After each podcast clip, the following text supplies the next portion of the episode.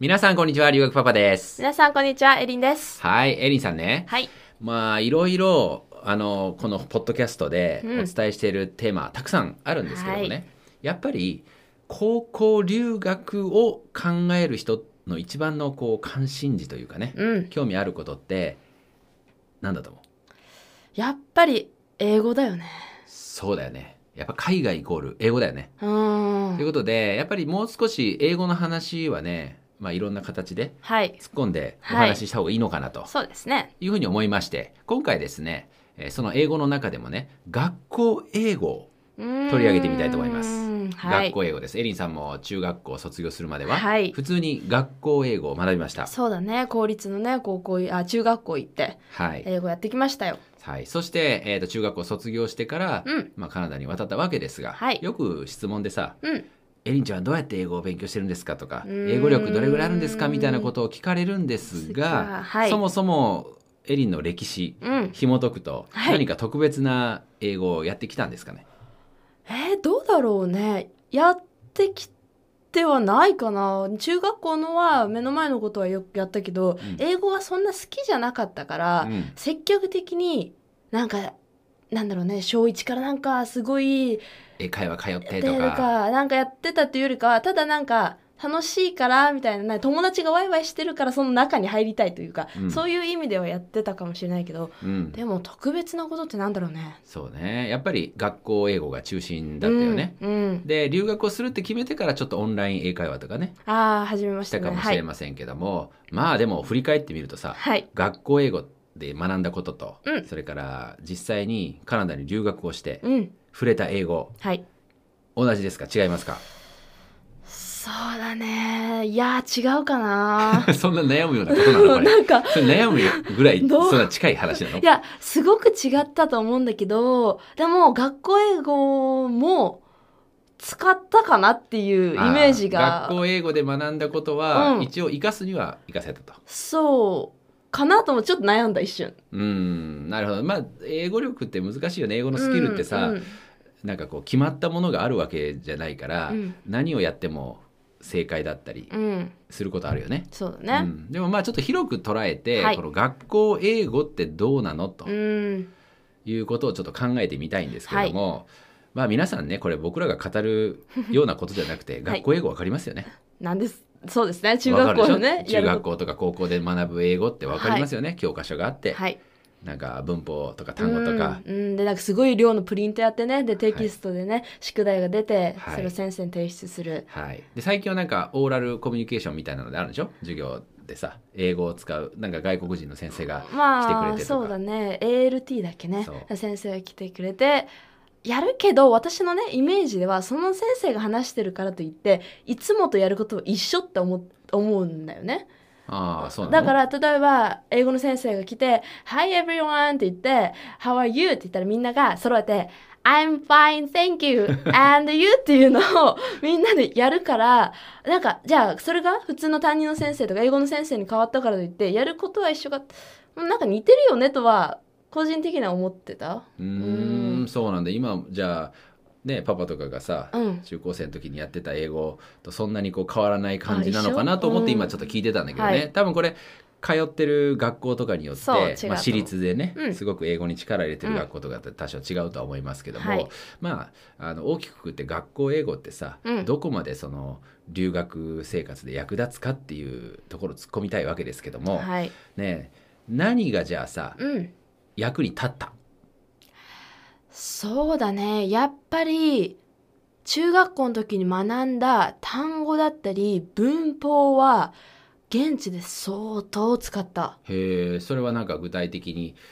なんか言えることがあるその使えるっていうのは分かるよ、うん分かるんだけどそう何がどう使えたの例えばあのよく私たちがやる現在形過去形過去分詞形はいやるじゃん eat ate eaten みたいな、はいはいそのやつとかは中学校でやってた時は本当になんかさこうやってもう一個一個覚えてテストに出るからって言って一生懸命やってたんだけど、現地に行ったらじゃあそれを私はリンゴを食べたって言いたかったら私だから「I」ってやってその後 eat ate eat の「8」だよねよし「8」で「I ate an apple」みたいなそういう感じで文を作ろうとしてたから、うんそういう意味ではそれを知らなかったら I eat apple ずっと I eat an apple ってずっとさそれを言うしかないけどそれ学んでたか使えたっていうのは基礎は学んだのかなっ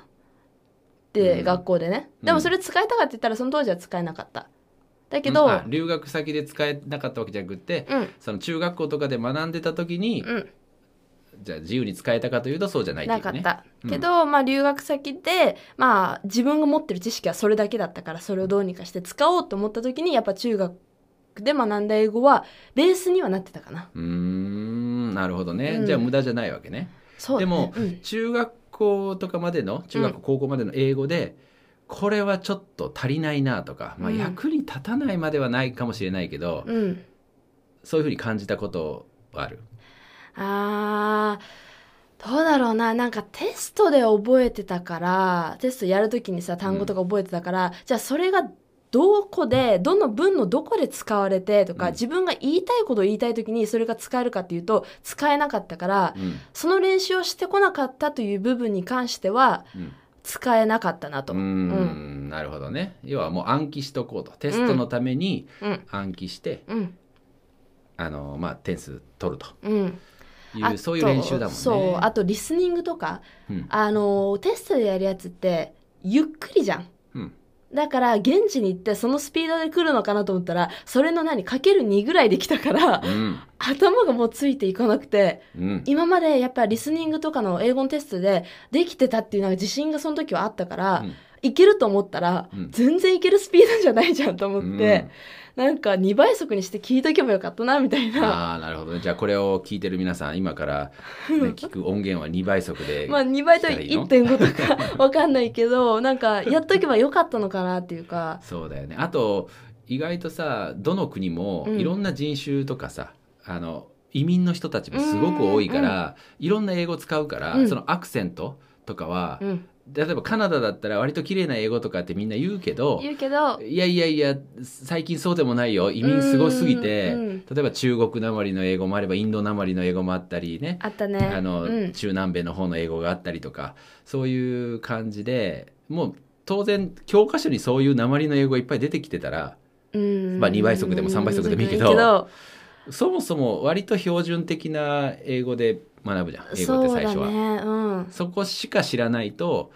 現地行ってから戸惑うんじゃない、そうとま私の場合もホストがそうだったのね、うん移民フィリピンからの移民の方だったから、うんそのお母さんとかお姉ちゃんとかはまだねよかったんだけど、ホストファーザーのお父さんの英語がもうなまりすぎてこの人は何を喋ってんだっていうかうん会話ができなかった最初の方なるほどね、そうなんだでもだんだん慣れてくるのあれはそうね慣れてくるのと私の英語がこう伸びていくからこれが言いたいのみたいな感じでい言い直してあげてあそうそうみたいな感じのコミュニケーションだったけうんうどんうーんなんかそういう英語を学んできてなかったから最初はすごく、うん、会話に戸惑ったね。そうだよねということはやっぱり学校英語はどこまで、ね、留学で役立つかというと基礎の木の部分は役に立つ、うんけれども使うことが前提でう、んまあ、し学んでなければ、はいまあ、テスト勉強しかしてない場合はすごく限定的なそうまだねあちょっとは役に立つけどそんなにそれで自由に会話ができるとか学校の勉強ついていけるとかあーそれは期待しすぎだよね。それは期待しすぎかなう、うんん、あとはやっぱり、えー、と耳から入ってくることうん言葉だからね、まず会話でいけば。うんなので、まあ、いろんな英語があるスピードも速いなるとそこに慣れるそのためのトレーニングってやっぱりしとかないとダメってことだよね。うん、そうだねうん、他にはなんかないのその、えっと圧倒的うんにこれは必要だったとやっぱり行ってからめっちゃ苦労したとか。うーんどうだかなな、まあ、学校の英語っていうよりか英検とかでやってた文法はもうなんかすごい頑張って使えるようにしとけばよかったなっていううんのがあるのね。うんその私が例えばあ昨日課題を終わらせとけばよかったってうんよく言うじゃん、うんあやっとけばよかったみたいなうんその言い方が中学校のレベルの英語じゃわからないのよ。はいはい文法の作り方が、だから私は現地で「えなんなんて言えばいいの?」ってすごく戸惑って言えなくて、うんでだからもうい一回一回辞書というかそのスマホで調べてう、ん、あえっとこういうふうに言うんだ言うんだと表現レベルでまず覚えてそうでそれは文法的にはどうなんだっていうのをまた調べてみたいなそうだからそこの手間がすごく私の場合時間がかかったし、うん使えるようになるまでもう1年目2年目結構苦労したなっていうのがう、んでも考えてみてさエリンはさ、うん一応うんギリギリだったかもしれないけど、英検2級は取っていったよね。ねという意味では、 うん文法を勉強したんじゃないのしてないのあれは。えいやしたんだろうけどうん、ハブの後にこれが来ますみたいな過去分子形が来ますっていう習い方だったから、うんどうせこれ使わないだろうみたいな感じでじゃあハブ来たらこれ置いとけばいいんでしょみたいな感じで覚えてたからその使おうと思ってなかったかなるらほどねまあ、クイズに答えるぐらいのそう要はそうテそうスそうトで点数そうそう要は選択肢があるわけだから、うんおそらくこれだろうねみたいな、うんちょっと勘が働くぐらいのうん浅いレベルのうんことを知っとけばそうなんとかなったみたいしかもあれ4択でしょな。はい、だから絶対に25%確率で当たると思ってたから だか皆さらんあの、えー英検をねは2い級持ってるとか、まあはい準1級持ってるとか、はいい、ろんな人いると思いますけど、はいエリンのように はいとりあえずなんとか無理くり受かったみたいな人も はい多いんです。はい覚えてますあの大問1とかほとんど間違ってたって他のとこがギリ合ってたからよかったっていう はいねえそうなるとやっぱりその英語を使うためのうん英文法っていうのは、うん今さっきエリンは英検の勉強しとけばよかったっていう言い方したけどちょっと英検の勉強もちょっと違うよね、うんまあそうだね英検英検のじゃないねそれはねうんだからきっちり、えー言葉を使うための基礎の、うんまあ、グラマーとかあとそれに付随する単語とかうんそこはもっとやっとけばよかったなとうんやってほけばよかったなとそうですか、うんとなるとね学校英語もまあ今ちょっと中学生っていう話してるけど高校生で留学する人もいるから、はい例えば高校1年生ぐらいまででね出てくるような内容っていうのは、うんしっかり押さえてた方がいいよねしっかり押さえといた方がいいはいそしてそれがまあこれは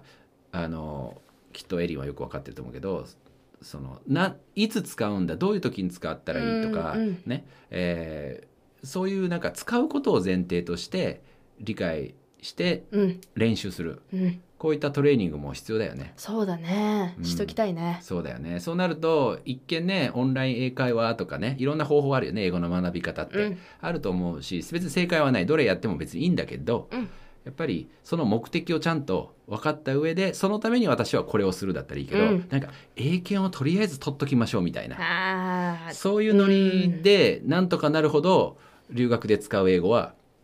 甘くないと。はいそいれはうことですよね、はいで本当はねこれもっとね深い話があってちょっと別の機会にしようかなと思うんですけど例えば、はいその留学先で